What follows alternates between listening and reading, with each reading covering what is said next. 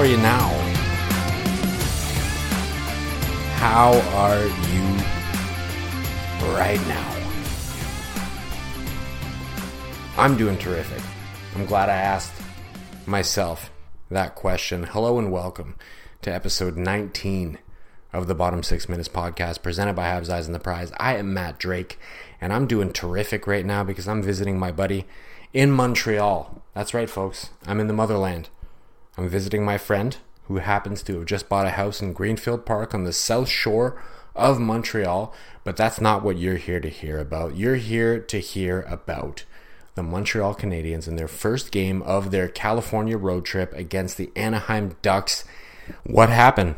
Why is it so echoey where you are? Well, it's because my buddy bought a house and he doesn't have enough furniture to fill it. So, of course, it sounds a little bit echoey in here.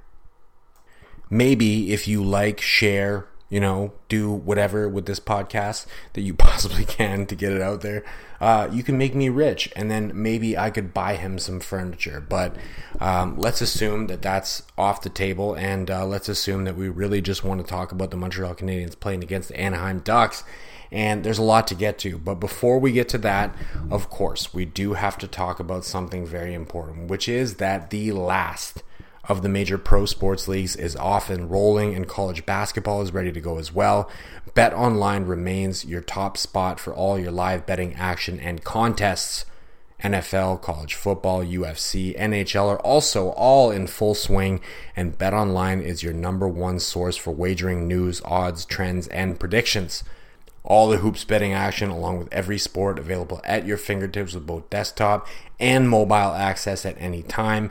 Head to Bet Online today and remember to use our promo code BLEAV, that's B L E A V, to receive your 50% welcome bonus on your first deposit. Bet Online, where the game starts.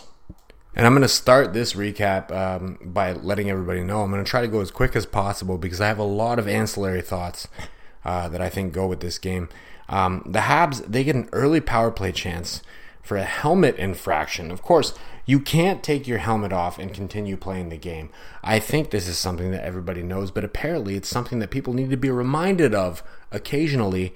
And of course, it works for the Montreal Canadiens in this case, but it doesn't go. They don't score on the power play. But what they do is just after it ends, Excellent board work by Jake Evans, and the puck goes to Jesse Ylönen.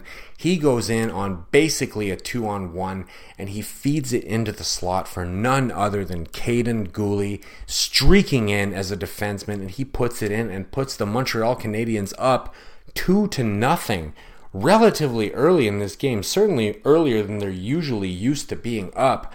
And look, they have a legitimate shot at this game all of a sudden, don't they? That's your score at the end of one period. We go into the early second period, though, and the Habs in the box.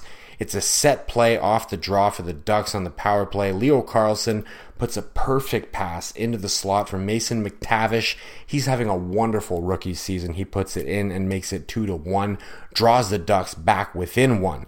Very shortly after that, however, the Montreal Canadiens set up in the offensive zone at 5 on 5. They go back to work Eh, they work it back to Mike Matheson at the point. He snipes snapshot from the point, puts the Montreal Canadiens back on top by a score of three to one. They restore their two goal lead, but unfortunately, it was not long for this game later on in the period. Mason McTavish again, this time, Frank Vatrano chases one down in the corner, just does a spinorama in the corner, throws it back out front. McTavish finishes it off. It's three to two, and the Montreal Canadiens still in the lead, but not mm, in the most tenuous of leads. Go into the third period. In the third period, we have, you know, we have chances going both ways early. It's uh, it's anybody's game. If you're watching on TV, you're thinking, eh, whichever goalie folds first is probably the one uh, that's going to give this one up. It, seems like a game of which goaltender can make the first mistake, but neither of them are willing to bend. Uh, I would argue, honestly, that the Ducks had the better chances, but um, as I've said many times on this podcast, that does not matter in the sport of hockey. All that matters is what bounce do you get in your favor, and guess who? It's the Ducks who get the first bounce in their favor. Uh, Frank Vatrano gets a chance at the top of the circle area and he snipes it.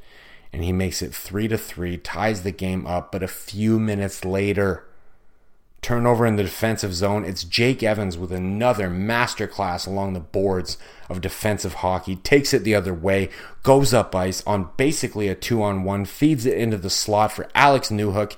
He gets his second of the game and makes it four to three in favor of the Montreal Canadiens.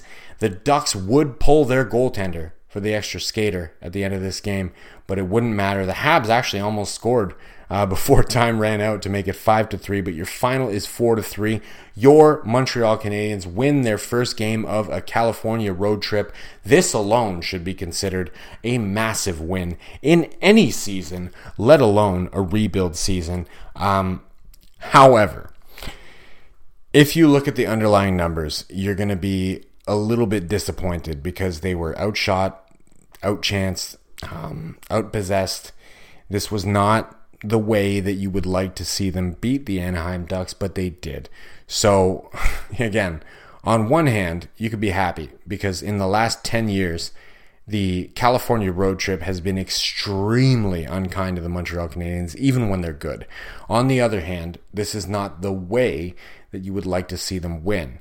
So hopefully they can parlay this into two better underlying number games in California, but uh, I guess that's yet to be seen. What we really need to look at is this particular game. How did they manage to win it? And that brings me to my player of the game, which should be no surprise. It's Alex Newhook. Um, he was excellent in this game. I felt like he was very opportunistic, um, cashing in on every opportunity that came his way. Um, he had the number one stat on the Montreal Canadiens in my eyes, which was a uh, 75.61% goals for expected. Are you kidding me? Their expected goals for as a team was 37.98% at even strength. Again, all of these numbers at even strength. So Alex Newhook was an offensive force in that game, and uh, it showed. I mean, when he was on the ice, uh, it was tilted in their favor. He was creating chances, uh, and not only was he creating chances, he was able to finish them as well. So you can't ask for a whole heck of a lot more from a guy like him. He played a uh, arguably his best game as a Montreal Canadian, and I think that's one of the main keys they had to overcoming uh, the onslaught of, of shots and shot attempts that the Ducks were throwing their way. It was uh, guys like Newhook. And I mean, it couldn't come at a better time because there are people in this fan base that are starting to wonder about whether or not Alex Newhook belongs on this team uh, moving forward. It's a reasonable question because he hasn't had the hottest start to this year. He hasn't been the hottest player at any point during this year. And this is a team that, for better or worse, needs to get to a point where they can actually compete with the top teams in the league on a nightly basis, not on a you know one-off random basis like they have so far. So, uh, if trading a player like Alex Newhook was something that would get you to that point, it's definitely something you'd have to consider. And he needs to either make himself indispensable or make himself attractive enough that he could be potentially leveraged in a trade with another team at some point. I don't know. What I do know is that either scenario is going to have a significant impact on the dollar value of his next contract. So I know it benefits him. And I know he's not out there dogging it in these other games. But this was, for my money, his best game uh, in a Montreal Canadian sweater. Uh, I thoroughly enjoyed it, and uh, I look forward to more of that. Um, I think it's going to be tough for the Habs to trade him for good value. It, it would be easy for them to trade him for shitty value, but it would be tough for them to trade him for good value. And I don't think that it's something that they want to do, anyways. I think this is a player that they look at as somebody that's part of their future, and they need him to be better. And this was a perfect example of that. So hopefully, sign of things of uh, sign of sign of things to come. Um, before I get to any negatives, I do want to give a few more positives, and um, one of the first ones is Jayden Struble. Um, he was very close for me to being your player of the night. Um, he was fantastic, I felt, for the Montreal Canadiens. You look at his underlying numbers, they were actually quite good. 61.9% of these shot attempts were in the Montreal Canadiens' favor when he was on the ice. And this is a guy who just came up from the Laval Rocket. Um, look, he's a man in a boy's body. Sorry, other way around. A boy in a man's body. He's, you know, in his early 20s and he is built like somebody who has been baling hay for the last 30 years of his life. This guy is pro ready in terms of body, but the question has always been is he pro ready in terms of play? And what we saw from him against the Anaheim Ducks is sure. I mean, there's no guarantee that he can continue that on a regular basis, night in, night out, but there's enough there to at least suggest that you should give him, you know, two, three more games. I don't know. Right? I'm not saying keep the guy in the lineup forever. I am saying keep the guy in the lineup for the next three, four games and see if he can keep up the same level of play that he brought against Anaheim. I thought he was great, and I thought he deserved uh, at least a longer look with the club. And the last positive that I have for you in this game was uh, Samuel Montembeault. Uh, I really think this probably could have been a Ducks win without what he did in net. Um, look, the other two were very important in this game, no doubt. But if you take Samuel Montembeault out of that net, you have to hope that whoever is replacing him can make all of those same saves, which I don't think is something that you can reasonably expect out of anybody on any given night. So I think you need to throw all of the flowers that you possibly can at Samuel Montembeault for that game. And you need to hope that the Habs aren't leaning on their goaltender as much throughout the remainder of their California road trip. I'm hoping that they can do more up front to avoid having to lean on their goaltender like that. It's it's not ideal, but you do have to, at the very least, admit that Samuel Montembeault played a magnificent game in net. He made some wonderful saves. He came across and made a glove save at one point that was like, how do you even do that? I don't know. I honestly don't know. Um, I've never been a goaltender, so um, look, great game from those three players. However, um, we have to get to the negatives now. This is not how I expected a game against the Anaheim Ducks to go. I expected that the Montreal Canadiens could potentially um, hold court when it came to possession, hold court when it came to shot attempts, hold court when it came to shots on goal, and they did none of that. Um, this is not a game that I'm willing to celebrate but it's also not a game that I'm willing to lament.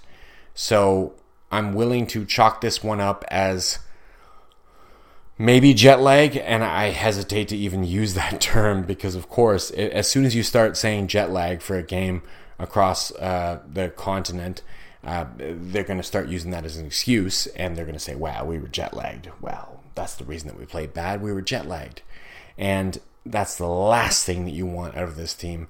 I do understand that they are a little bit ravaged by injuries at this point, but I really don't want them to start using travel as an excuse for why they play certain ways. I thought that the Ducks are not a bad team, but not a great team.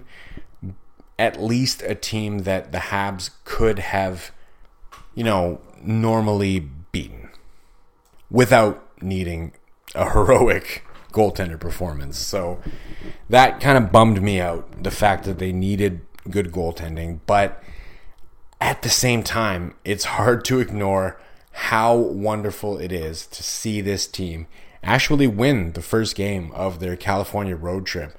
That California anybody who's been a fan of this team for a long time knows how tough that road trip is for this organization. It doesn't matter who plays for them. It, it, could be anybody. You could have Saku Koivu, Andrei Markov, PK Subban, uh, Max Pacioretty, uh, Alexei Kovalev. Name them all. Thomas Plekanec, all in their prime. Carey Price, all in their prime. And it would still be a tough road trip for them. And they managed to get a win. So it's hard for me to be upset. Uh, but when I look at the underlying numbers of that game, I'm not satisfied. So I'm going to keep this episode brief Um, we're going to cut it off at this point. I'm going to hope for better. And they have two opportunities in California to show me better. So let's see it. We're running what? Uh, around 15 and a half minutes. That's it. Ah, c'est une soirée pas mal typique pour les employés du. Uh, we're on Spotify, Google Play, Apple. I'm on Twitter at DrakeMT. Drop me a follow. I would appreciate that very much. Thank you, as always, for listening. This episode was brought to you by Bet Online. À la prochaine.